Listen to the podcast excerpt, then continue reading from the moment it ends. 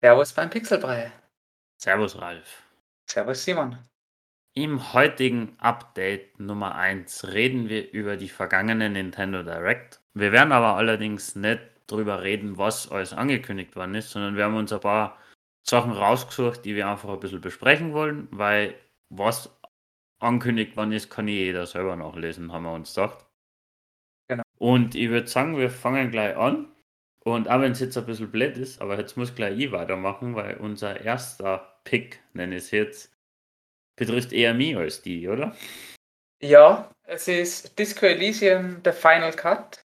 Äh, Indie-Spiel, so Point-and-Click-Adventure-mäßig, das vor zwei Jahren quasi sehr hochgel hochgelobt, gepriesen worden ist auf die anderen Konsolen und auf PC. Äh, mhm. Und jetzt kommt es am 12. Oktober für die Switch. 19 nur auf PC kommen. Mhm. Und erst im März 2021 auf die PS5, PS4 und so. ah, Konsole. so, okay. Das heißt, da haben die Leute gar nicht. Also haben es eher schon lange warten müssen. Und genau. Da, da. Und jetzt kommt es immer auf die Switch und wie ich dir schon einmal privat gesagt habe, ich bin auch gespannt, wie der Handheld-Modus wird. Weil mhm. du also vielleicht für alle, die nicht unbedingt wissen, was Disco Elysium ist. Es ist ein Point-and-Click-Adventure, wo du halt irrsinnig viel Freiheiten hast, einerseits, aber andererseits auch sehr viel lesen musst, weil es ist halt eher, ja, mittlerweile im Final Cut ist es auch auf Deutsch vertont, aber du musst, oder eine deutsche Sprach, Sprachausgabe nicht, deutsche Texte. Also es hat generell keine Sprachausgabe, wenn ich es richtig im Kopf habe. Du wirst das wissen. Wieder so gefährliches Halbwissen. Aber es ist halt jetzt, du musst halt, oder man muss beim Spielen halt extrem viel lesen und ich bin einfach gespannt, wie das im Handheld-Modus wird. Mhm. Und Voll.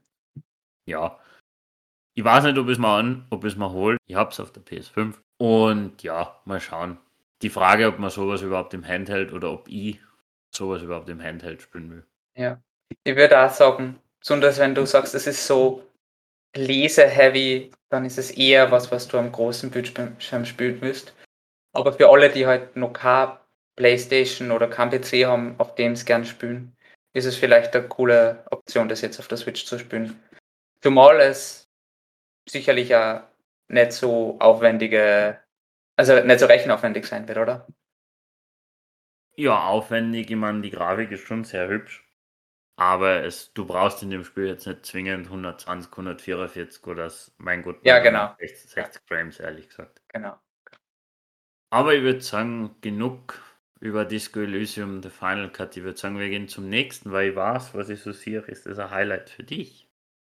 Ja, äh, Kirby and the Forgotten Land ähm, ist das allererste Mal, dass man Kirby in wirklich 3D spielen kann.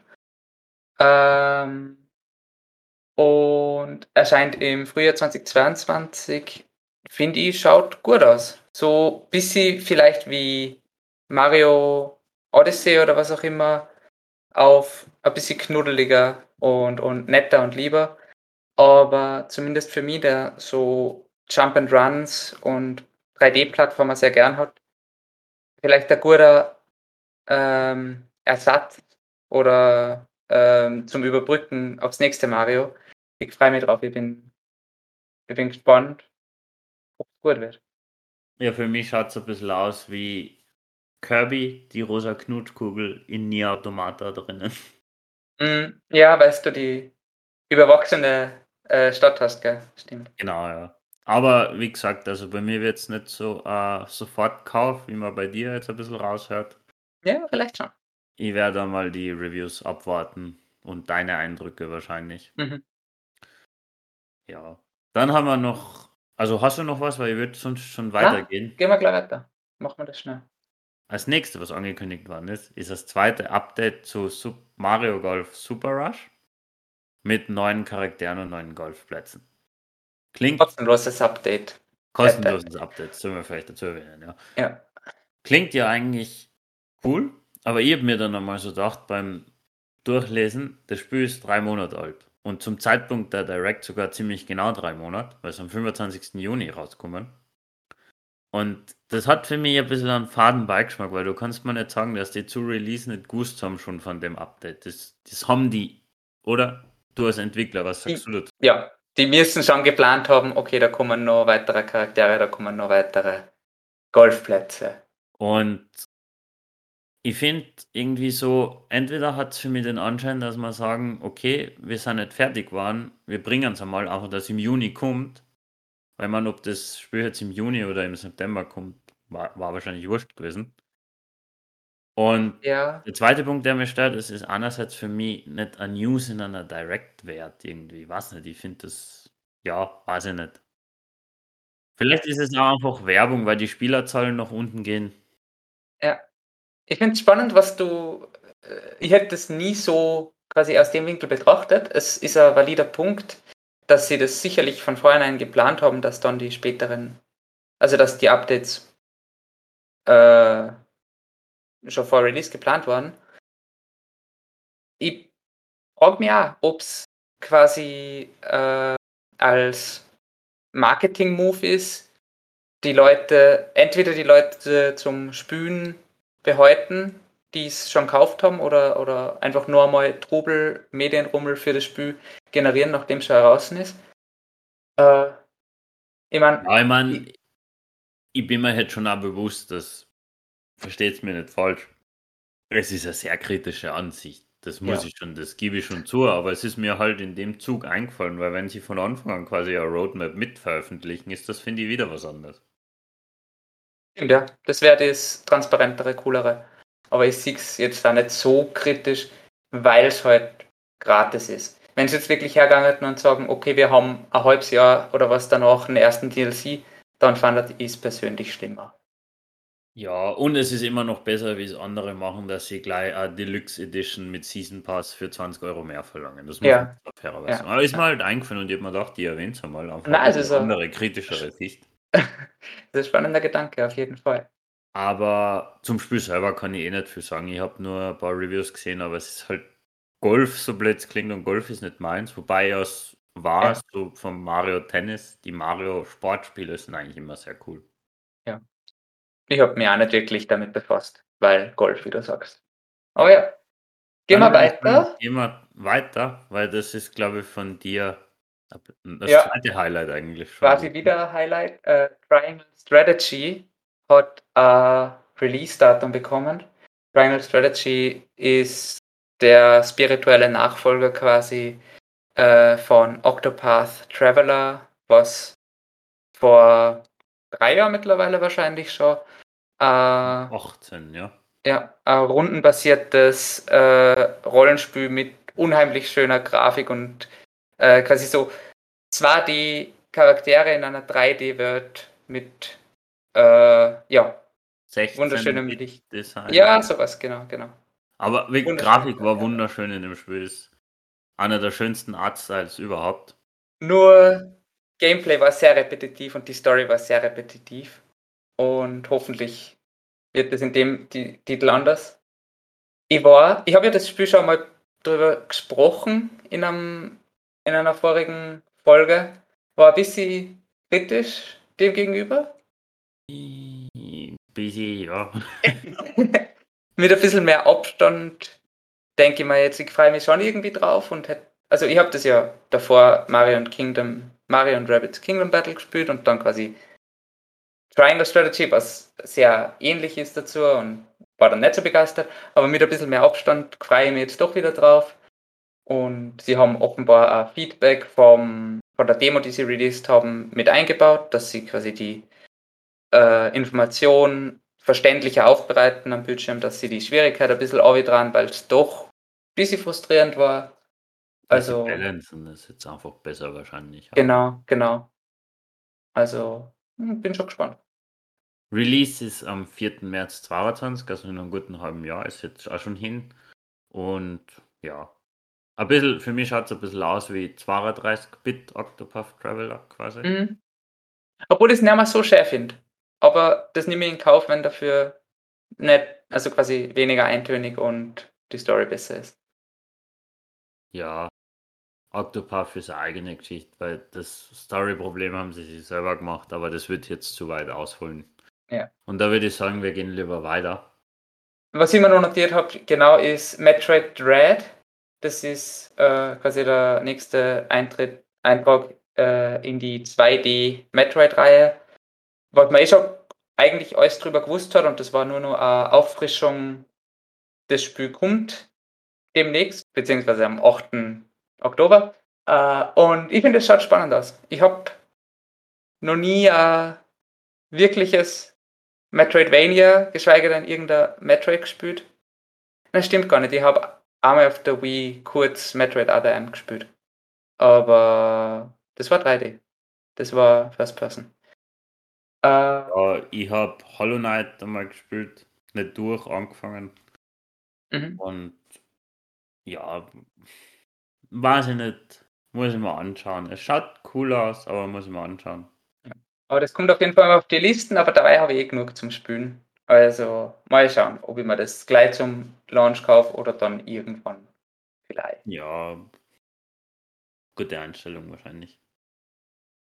Ich würde sagen, wir gehen weiter oder hast ja. du noch was? Ich, na, passt. Ich habe mal notiert, die Nintendo Switch Online, der Service, bekommt Nintendo 64 und Super äh, Sega Mega Drive Spiele, was cool ist, aber es ist quasi, du musst extra dafür zahlen, was ich schon ziemlich frech finde, weil ich finde, der Nintendo Switch Online Service bietet jetzt eh nicht so viel Mehrwert und da wäre es schon irgendwie cool, wenn sie dir zumindest die ja, zusätzlichen Spiele einfach so bereitstellen würden.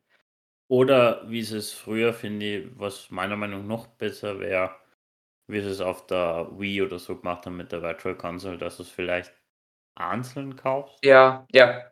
Dann brauchst du nicht halt irgendwie subscriben und du hast das Spiel wirklich und musst nicht monatlich oder jährlich zahlen, damit du Zugriff ja. auf das Spiel hast. Ja, ist, ist eine Diskussion für andermal, so Subscription Services.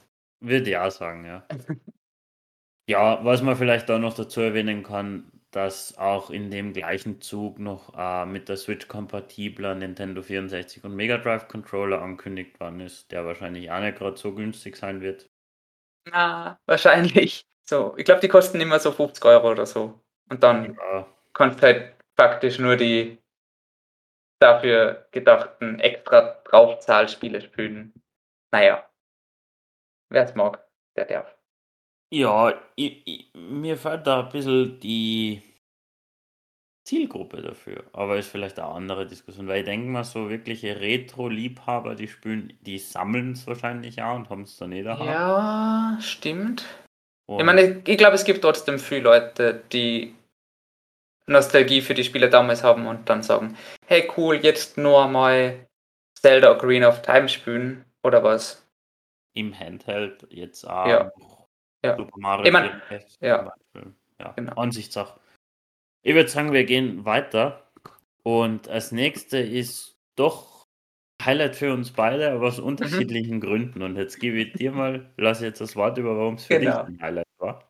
Es war Bayonetta 3, äh, ein Spiel, von dem man seit drei, vier Jahren, weiß nicht genau, ja, eigentlich nichts mehr gehört hat. Und davor hat es auch nur das Logo gegeben. Äh, und jetzt war mal ein Trailer, ja, das Spiel lebt und es kommt 2022 raus.